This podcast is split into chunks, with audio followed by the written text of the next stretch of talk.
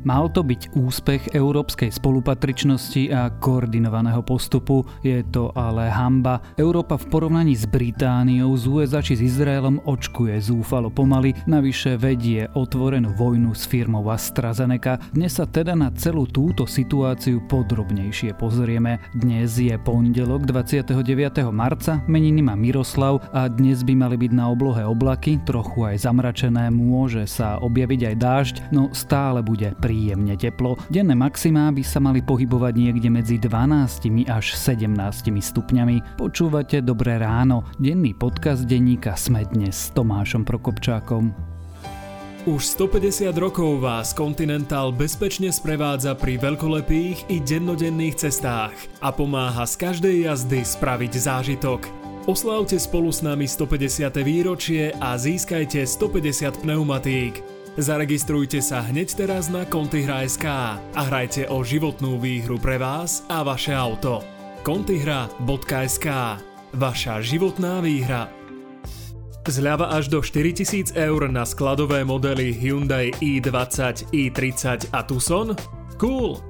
V Autopolis Hyundai Centrum Bratislava vám navyše pribalíme kompletnú sadu zimných pneumatík, registračný poplatok zdarma, 5-ročnú záruku bez obmedzenia kilometrov a splátky s nulovým úrokom. Navštívte Autopolis online na www.autopolis.sk.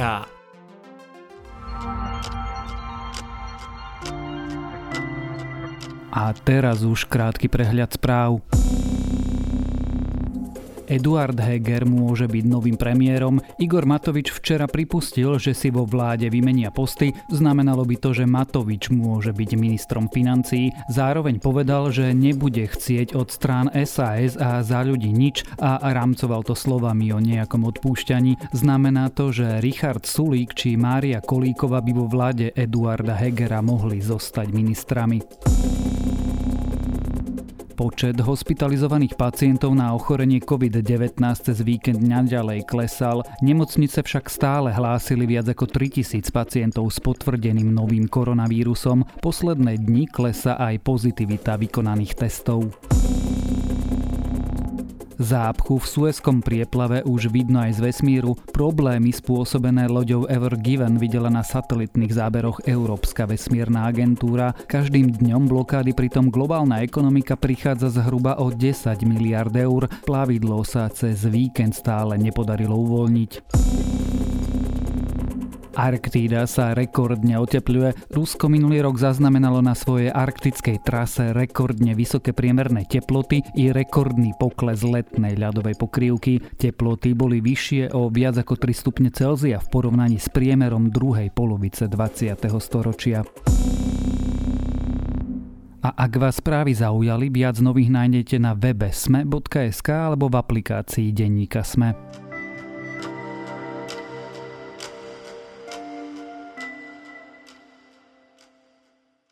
Na začiatku to vyzeralo ako úspešný príbeh. Európa bude postupovať spoločne, bude tak mať lepšie šance, ako keď by si každá krajina vyjednávala s výrobcami vakcín po svojom, lenže namiesto toho sa dnes v Únii očkovanie zadrháva, štáty sa sporia o prerozdelenie očkovacích dávok a Európa zároveň vedie zúrivý spor so spoločnosťou AstraZeneca, ktorá nedodáva sľúbené vakcíny a ktorého dôsledky cítime aj na Slovensku. Prečo Únia vedie vojnu s farmafirmou a sporí sa s Britániou, ako sa to stalo a či Európa začne blokovať vývoz očkovacích látok, či dokonca zoštátni fabriky na vakcíny, sa dnes budeme rozprávať so šéfom zahraničného spravodajstva denníka SME Matúšom Krčmárikom. A mysterious stock of 29 million doses of AstraZeneca vaccines discovered in this factory. The jabs were found by Italian police after an inspection of the grounds at the request of Brussels.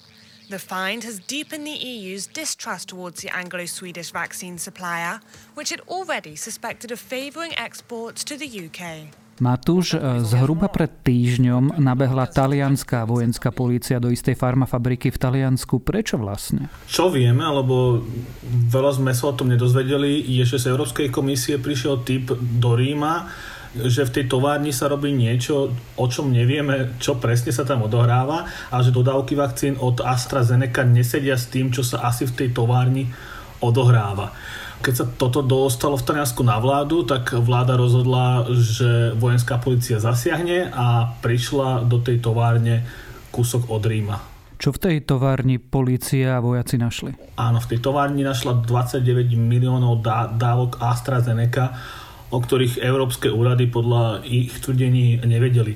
Tam treba povedať, že v tejto fabrike sa, sa samotná vakcína nevyrába, tam sa dávkuje do podoby, aby sa potom mohla podávať. Podľa zdrojov z Bruselu táto vakcína, alebo väčšina z nich, z tých 29 miliónov pochádza pôvodne z holandskej továrny v Leidene. To je tá známa továreň, o ktorej sa rozprával v posledných dňoch lebo tam sa majú vyrábať vakcíny aj pre Britániu, lenže tá továreň ešte v tom čase nemala povolenie od Európskej liekovej agentúry, aby sa vakcíny z nej dostali na európsky trh, takže na teraz boli v Taliansku. To sa dá len tak ukryť takmer 30 miliónov dávok vakcíny, však to musí byť obrovský objem dávok. Ako vidíme, zjavne že sa to dá. No. Prečo sa ich vôbec niekto snažil ukrývať? Špekulácie sú, že AstraZeneca ich e, skladovala preto, aby v budúcnosti ich predala niekomu za vyššiu cenu, ako sa dohodla s Európskou komisiou, lenže to sú naozaj špekulácie. AstraZeneca oficiálne hovorí, že nešlo o nič neobvyklé, že si v Taliansku skrátka naskladovala dodávky, ktoré potom chcela poslať hromadne do Belgicka konkrétne s tým, že z toho Belgicka malo 13 miliónov dodávok smerovať do projektu COVAX, v rámci ktorého svet pomáha menej rozvinutým štátom a ďalších 16 miliónov malo ísť na európsky trh. Ale to je tvrdenie, ktoré nevie komisia potvrdiť. Aby sme rozumeli kontextu, v Európskej únii sa AstraZeneca zaočkovali zhruba desiatky miliónov dávok vakcín, čiže to vôbec nie je málo. Európska únia verí vysvetleniu AstraZeneca? Ja by som to vedol do konkrétnych čísiel. Doteraz sa zaočkovalo 18 miliónov dávok AstraZeneca ale s tým, že tá dôvera medzi komisiou a firmou je veľmi pošramotená, lebo firma pôvodne slúbila, že v prvom štvrť roku dodá asi 90 miliónov dávok, ale nedávno povedala, že viac ako 30 miliónov ich nebude. Tým pádom naozaj už vidno, že tí európsky úradníci, aj komisári, aj predsednička komisie sú nervózni z tej firmy, nedôverujú jej. A takisto, keď firma už niečo povie, ako podobne teraz pri tých vakcínach v Taliansku, tak reakcia z Bruselu bola, že kým to nevidíme na papieri, tak, tak tomu neveríme. Takže keď sa pýtaš na dôveru, tá tam už prakticky neexistuje. Vráťme sa teda o pár krokov dozadu. Práve tento prípad z, zo skladu alebo z fabriky v Taliansku ukazuje na oveľa väčší spor medzi Európskou úniou a spoločnosťou AstraZeneca. Ako vlastne začalo nepriateľstvo medzi týmito dvomi entitami a v akom stave my ako Európania vlastne s touto firmou sme? Ako Európska únia sme v, s touto firmou v zmluvnom vzťahu, že sme podpísali zmluvy, že budú dodávať dávky nejakou rýchlosťou. To je to tých 80 až 100 miliónov do konca marca. Lenže AstraZeneca hovorí, že to nestíha, stále hovorí, že má problémy s výrobou, ale čo akože Európu možno ešte viac štve je, že AstraZeneca nemá problémy s dodávkami napríklad do Británie a v Británii vidíme, že je tam zaočkovaných už viac ako polovica dospelej populácie, takže tam to funguje, tam tá AstraZeneca vyváža dokonca aj vakcíny z Európy, to je asi, asi 10 miliónov vakcín z Európy išlo do Británie a tam ako, ako keby tie problémy nie sú. Takže aj toto všetko vyvoláva takú atmosféru nepokoja, kde Európska únia chce od tej AstraZeneca, že minimálne vakcíny, ktoré vznikajú v Európe, by mali skončiť v Európe, keď inak nestia si plniť dohodu. A to je teda v poriadku, že očkovacie látky sa vyrobia v závodoch v Európe a potom sa naložia a vyvezú preč? To je normálne, lebo aj suroviny na látky napríklad nepochádzajú všetky z Európy, že každá vakcína sa vyrába z viacerých surovín a tie často napríklad prichádzajú tiež z Británie do Európy, takže tento dodávateľský rezates je, je, je pri vakcínach podobný, ako si predstavíme napríklad pri autách, takže toto takto funguje. Naozaj problém je v tom, že AstraZeneca tej Británii nemá problém plniť dodávky a v Európe má plniť dodávky. To, že sa tie dodávky často prechádzajú cez hranice, nie je ta- taký problém. Days of tension had been growing between the EU and UK over the issue of exports. The European Commission saying millions of doses have been sent across the channel with no vaccines coming in the other direction. I have no knowledge so far of UK exports. Perhaps I'm mistaken and waiting for that transparency. Um, and the same goes for many other regions in the world. Európska únia sa ale spoločnosti vyhráža, že ten vývoz zablokuje Prečo a ako je to vôbec možné urobiť? V súčasnosti Európska komisia a potom na samite lídrov sa odobil mechanizmus, keď bude môcť zablokovať vývoz vakcín a to v prípadoch, že tá firma si neplní záväzky voči Únii a keď budú mať, mať potom vakcíny do zahraničia, tak by sa bralo do úvahy to, kam idú. Či napríklad že či idú do krajiny, ktorá je na tom s očkovaním oveľa lepšie ako Únia. To je prípad Británie. Alebo či, či tá krajina dodáva súroviny na výrobu vakcín v Európe. V tom prípade bolo v poriadku, keby časť vakcín samozrejme išla do tej krajiny. Ak teda komisia bude mať pocit, že takéto niečo sa odohráva, že je to nekalé, že, že radšej by to malo ostať na európskom území, lebo tie firmy si, si neplnia záväzky zo zmluv, tak štáty budú môcť zastaviť vývoz týchto vakcín, ale zdôraznil by som, oni ich nebudú môcť zobrať. Oni skrátka len povedia, že táto vakcína nemôže ísť von a ak si firma X povie, že ich nechce dať, dať na trh, tak ich môže nechať vyhodiť, ale to by bol asi extrém. Prečo to nemôžu urobiť? Ja rozumiem nejakým právnym záväzkom a nejakým legálnym postupom, ale nie je toto situácia, keď a poviem to veľmi ľudovo, niektorej krajine z politických dôvodov rupnú nervy a jednoducho zoštátni tie fabriky AstraZeneca? Neviem si, si to predstaviť, lebo to je krok diktatúry, ktorý by absolútne poprel všetky zmluvy o ochrane investícií, poprel by vlastnícke právo, a do budúcnosti neviem, či by tu niekto ešte chcel investovať, keby vedel, že sa toto môže stať. A či je to vec správne možné, podľa mňa nie. Ako sme sa do tejto situácie vlastne dostali? Ako sa stalo, že niektoré krajiny, alebo pre niektoré krajiny AstraZeneca je schopná slúbené objemy plniť a Európskej únii jednoducho nedodáva dosť vakcín? AstraZeneca to priamo nehovorí, ale napríklad Briti tak chvália tým, že urobili lepšiu zmluvu.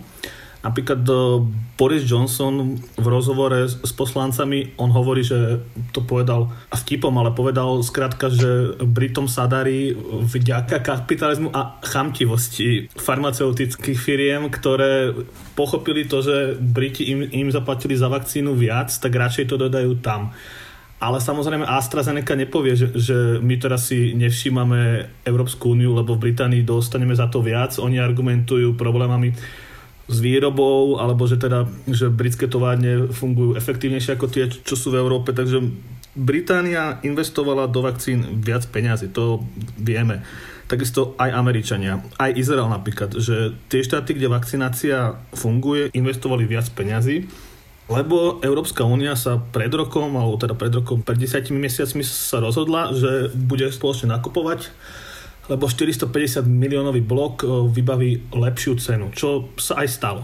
Ale nízka cena má teda nevýhodu v tom, že tie farmafirmy prioritne sa sústredia na americký, na britský, na izraelský trh. Na druhej strane, či je to chyba, neviem si predstaviť, že by sa teraz ukázalo, že Európska únia nakupovala najdrahšie na svete, to by bola tiež kritika dosť silná, takže je to skrátka dôsledok tohto rozhodnutia. E, ďalšie rozhodnutie bolo, že Európska lieková agentúra schválila tie vakcíny od trošku neskôr, keď už Američania aj Briti očkovali a náskok jedných, dvoch, troch týždňov pri liekoch nemusí si znamenať nič, ale pri vakcínach počas pandémie to znamená poprvé aj ekonomické škody, aj e, rozdiel v rýchlosti šírenia vírusu potom a aj imidžovo, že keď už tá firma vie, že tu už dodávam, tu toto už ide, tak možno sa viac uprednostní ten trh, kde to ide, ako ten, kde to ide o 3 týždne neskôr, alebo ešte nejde. Ale tých dôvodov je, je určite viac, ale toto sú asi, asi ten najzásadnejšie. Ešte možno by, by som dodal, že Američania napríklad veľa miliárd dolárov investovali do výskumu, kde spolupracovali s laboratóriami po svete a tie potom tiež asi ochotnejšie dodávajú na ich trh, keď vidia, že im pomohli pri vývoji. We have to and want to explain to our European citizens that they get their fair share. And therefore, the second principle is that companies have to honor their contract to uh, the European Union before they um, export um, to other regions in the world. And this is of course the case with AstraZeneca. Um, Ak to teda zhrniem, tak uh, Európska únia urobila chybu v tom, že zareagovala relatívne neskoro, alebo teda aspoň neskôr a snažila sa byť uh, sporovlivá. Môžeme povedať, že Európska únia zlyhala? Mm ja by som si toto hodnotenie nechal nakoniec vakcinácie. Možno to bola chyba, ale zároveň stále musíme do úvahy, že, že Európska únia je blok 27 štátov. Ona môže urobiť len to, čo jej dovolia vlády a tie logicky nechcú, aby Brusel míňal peniaze navyše, keď to tak povieme a tým pádom v samotnom Bruseli sa nakoniec možno len museli podradiť, ale to teraz nezistíme ale istým spôsobom môžem povedať, že sa stala chyba. Či je to naozaj také zlyhanie, že, že o rok to budeme považovať za existenciálne, alebo bude len nejaké zakopnutie a v lete to bude už, už v poriadku, to ešte uvidíme. Lebo napríklad my vidíme, že už nejaké vakcíny sa chystajú na trh v najbližších týždňoch a mesiacoch, takisto aj súčasní výrobcovia hlasia, že navýšia kapacity, že možno ten cieľ zaočkovať 70% populácie do konca leta nie je taký nereálny, ale by som to skôr povedal tak, že možno vakcíny na to budú, len ja si napríklad nie som istý, čiže 70% populácie chce dať zaočkovať, ale to už je iná téma. Položím tú otázku ešte trochu inak. Môžeme povedať, že Európska únia, alebo teda my ako blok v Európskej únii sme za AstraZeneca momentálne vo vojne? V obchodnej áno. Ako sa to v Európe prejavuje? A ako sa to prejavuje napríklad na Slovensku, keď nám župné očkovacie centra hovoria, že prestávajú očkovať, lebo nemajú čím.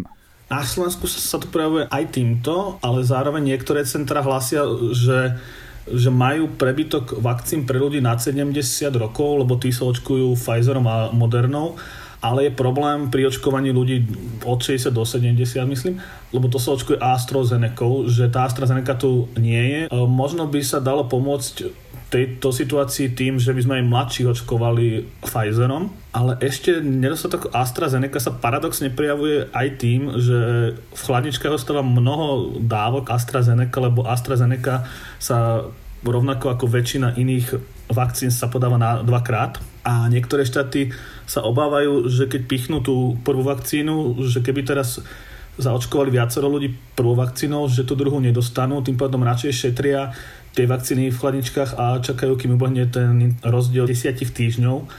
Takže mnoho AstraZeneca paradoxne ostáva nevyužitej, lebo sa bojíme, že by nebolo na druhú dávku. Čo teraz s tou situáciou Európska únia plánuje urobiť a keď sa opýtam prakticky, ako sa to prejaví na Slovensku?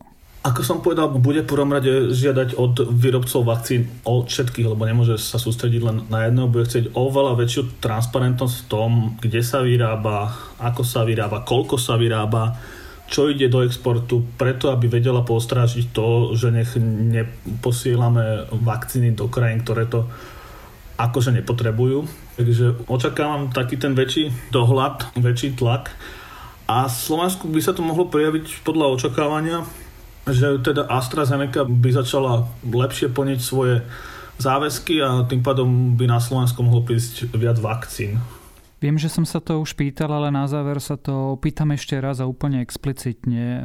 Má Európska únia a Slovensko ako člen tohto bloku nejakú páku, nejaký nástroj, nejakú pozíciu, vďaka ktoré môže tú AstraZeneca prinútiť, aby plnila to, čo slúbila?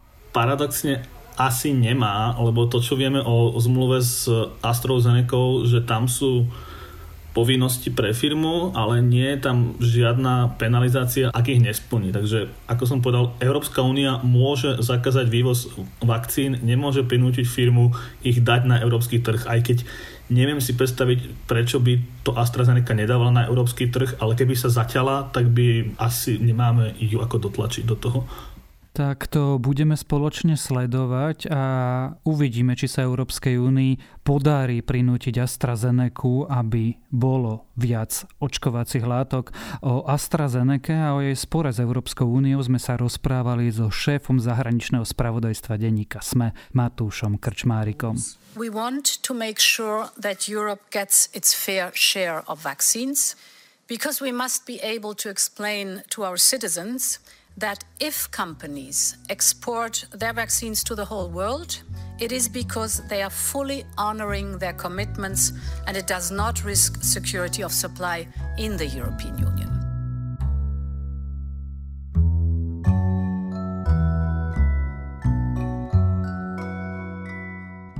Tejto zvláštnej dobe je to vlastne dvojité odporúčanie. Ľudia sa hrajú tisíc ročia. Krátili si tak čas, nadvezovali vzťahy, ale aj gamblovali či dokonca okolo toho postavili celé rituály. Spoločenské hry sú fenoménom a mnohé z nich potrebujú kocky, kedy si našim predkom stačili klbové kostičky, až nejakému géniovi raz napadlo, že by ich mohol očíslovať. Zrodil sa tak prvok náhody a už nebolo kroku späť. Moje dnešné odporúčanie tak je, aby ste sa hrali, alebo si aspoň prečítali veľmi zaujímavý text, starodávny vynález, ktorý podnietil hranie hier na BBC, ktorý sa pozeral práve na vznik hier a hranie sa. A to je na dnes všetko, dávajte na seba pozor a majte príjemný týždeň. Počúvali ste Dobré ráno. Denný podcast denníka Sme s Tomášom Prokopčákom.